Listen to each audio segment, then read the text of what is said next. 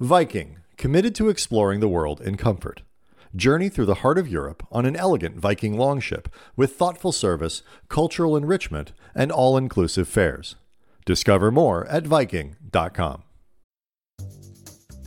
You're listening to Numbers by Barron's. It's Tuesday, February 14th. I'm Jackson Cantrell, here with the numbers you need to navigate the markets this morning. Our first number is 2.2%. That's about how much earnings per share in the S&P 500 are on track to decline in the fourth quarter. That's after more than 80% of companies in the index have delivered results. The decline was expected, but only after analysts cut earnings per share estimates by an average of 1.7%. Going back as far as 1998, analysts' average estimates typically tend to rise 2.8% after the quarter ends. And the lackluster expectations don't end there. Earnings per share estimates are already factoring in a 4.8% decline for the current first quarter and a 2.9% fall for 2023 as a whole. Still, plenty of investors are optimistic inflation can slow in the US without the country falling into a recession. The S&P 500 ended Monday up 1.1%. It's up 8.1% this year. The Nasdaq rose 1.5%. It's up 14.5% year to date. The next number up is 13. That's the number of months it's been since the Consumer Sentiment Index was this high. That's according to preliminary numbers from a University of Michigan survey released on Monday. The Consumer Sentiment Index is now 2% higher than last month and 6% above a year ago. The results are the latest in a string of mixed signals for consumer data. A Gallup poll released a few days earlier found that half of Americans said they were worse off now than in 2009 during the Great Recession. Meanwhile, last week, a steady drumbeat of company layoffs clashed with figures that showed surprising job growth in January. In response to questions about the economy, Treasury Secretary Janet Yellen said, quote, You don't have a recession when you have 500,000 jobs and the lowest unemployment rate in 50 years. Nevertheless, Americans are being cautious by slowing spending.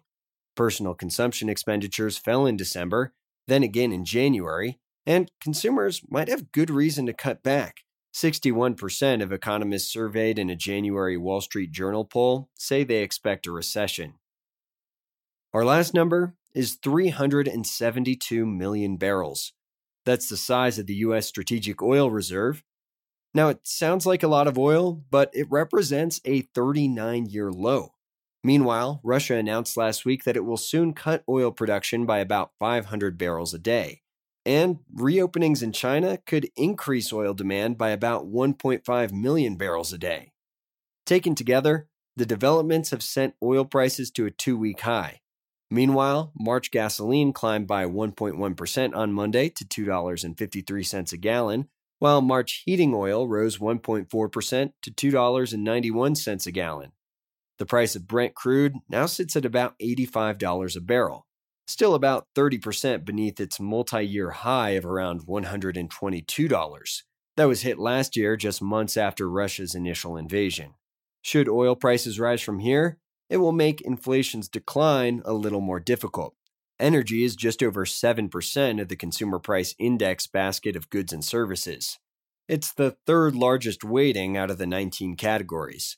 That means oil has a relatively heavy influence on the CPI's movement, so an oil spike could cause the CPI to come in higher than expected.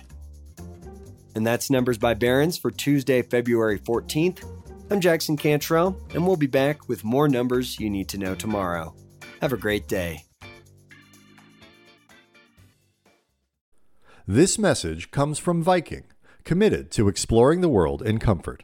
Journey through the heart of Europe on an elegant Viking longship with thoughtful service, destination focused dining, and cultural enrichment on board and on shore. And every Viking voyage is all inclusive with no children and no casinos. Discover more at Viking.com.